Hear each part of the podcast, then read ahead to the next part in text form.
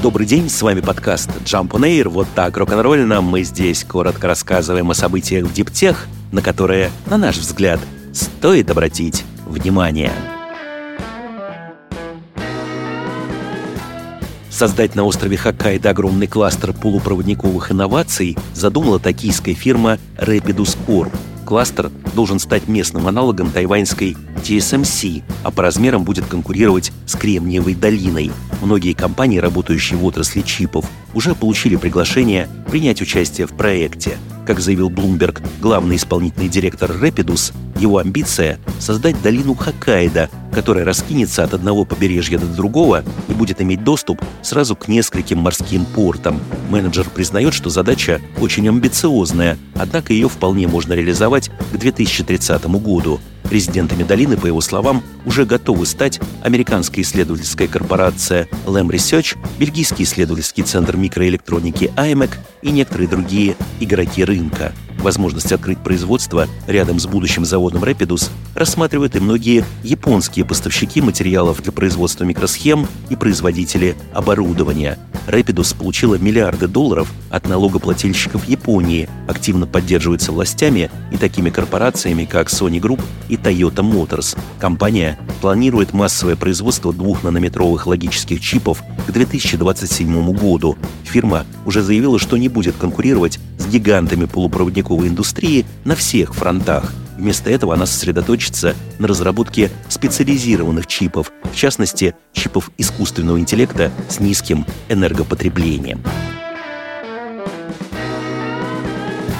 Производство модуля оперативной памяти планирует в 2025 году начать на Тайване с помощью новейшего оборудования EUV, фотолитография в глубоком ультрафиолете, Micron Technology. Об этом сообщил глава тайваньского подразделения американской компании.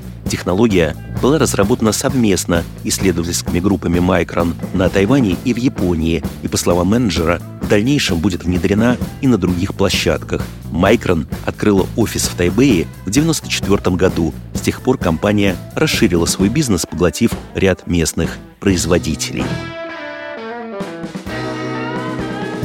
Американская администрация выделяет 15,5 миллиардов долларов на переоснащение автозаводов, чтобы вместо машин с двигателями внутреннего сгорания они могли бы производить электромобили и аккумуляторы. Финансирование будет сформировано из нескольких составляющих.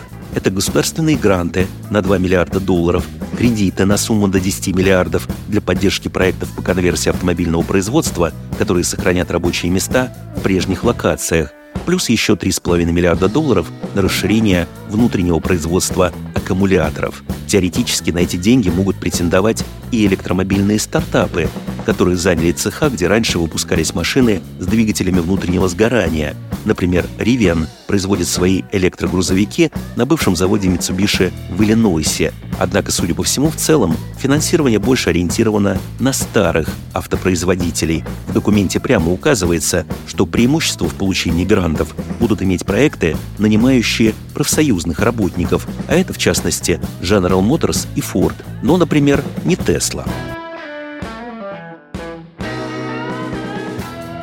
Новую гигафабрику стоимостью 2 миллиарда долларов построит в американском Иллинойсе китайский производитель литий-ионных аккумуляторов Goshen High-Tech. Предприятие должно заработать в будущем году и будет ориентировано на рынке электромобилей и систем хранения энергии. После выхода на максимальную мощность завод станет выпускать в год по 10 гигаватт-часов аккумуляторных блоков и 40 гигаватт-часов литий-ионных аккумуляторных элементов – Инвестиции в штат, как следует из соглашения, заключенного компанией с властями Иллинойса, будут подкреплены стимулирующим пакетом и новым фондом Invest in Illinois с общим объемом 536 миллионов долларов. Это позволит Гоушен получить налоговые льготы на общую сумму в 200 с лишним миллионов в течение 30 лет. О начале испытаний своего фотоэлектрического стекла на основе перовскита объявила Panasonic Holdings Corporation, известная также как Panasonic HD. Исследование займет более года. Специально для него был построен тестовый дом в японском городе Фудзисава. Спрос на фотоэлектрическую энергию растет, однако в городской местности, как объясняет компания, доступное пространство для установки солнечных батарей крайне ограничено, поэтому и появилась идея устанавливать солнечные элементы на окнах и стенах. Обычные панели на основе кремния тут не подходят из-за проблем с прозрачностью и дизайном. Panasonic HD нашли альтернативу и создали собственный прототип перовскитового фотоэлектрического стекла – Компания утверждает, что КПД у ее разработки составляет 17,9%, и это самый высокий коэффициент для перовскитового модуля размером более 800 квадратных сантиметров. Он почти равен показателям для обычных элементов из кремния.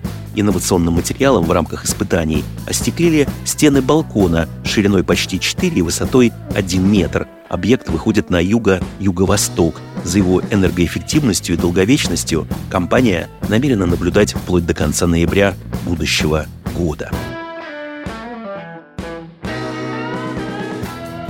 Walmart может купить контрольный пакет акций компании ChenMed, специализирующейся на уходе за пожилыми людьми.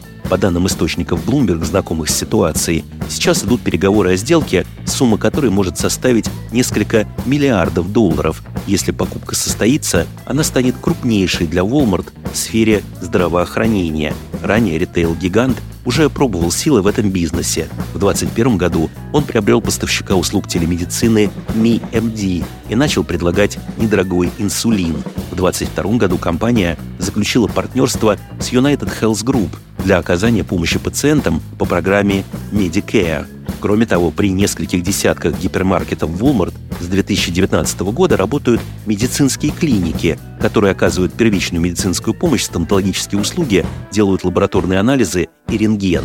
Компания ChenMed ориентирована на долгосрочные медицинские услуги для пожилых пациентов, предусматривающие профилактику и ведение хронических заболеваний в избежание дорогостоящих визитов в больнице. Эта модель кардинально отличается от той, что используют розничные клиники, которые обычно ориентированы на эпизодические или неотложные потребности. При этом ниша, которую занимает Ченмед, вызывает у крупного бизнеса все больше интерес.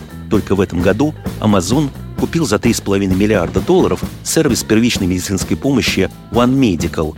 CVS Health Corp приобрела за 10,5 миллиардов Oak Street Health, а поставщик первичной медико-санитарной помощи Village MD заключил сделку на сумму почти 9 миллиардов долларов с Summit Health City MD. Указанные выше суммы дают некоторое представление о том, сколько может заплатить Walmart за приобретение ChenMed. Впрочем, как говорят источники, в этой сделке многие параметры пока не согласованы, поэтому нельзя полностью исключать, что она сорвется или же на компанию найдется другой потенциальный покупатель.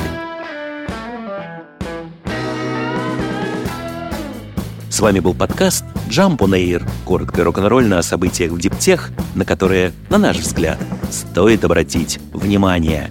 Подробнее эти и другие новости диптех читайте ежедневно в нашем телеграм-канале Jump Daily. До встречи!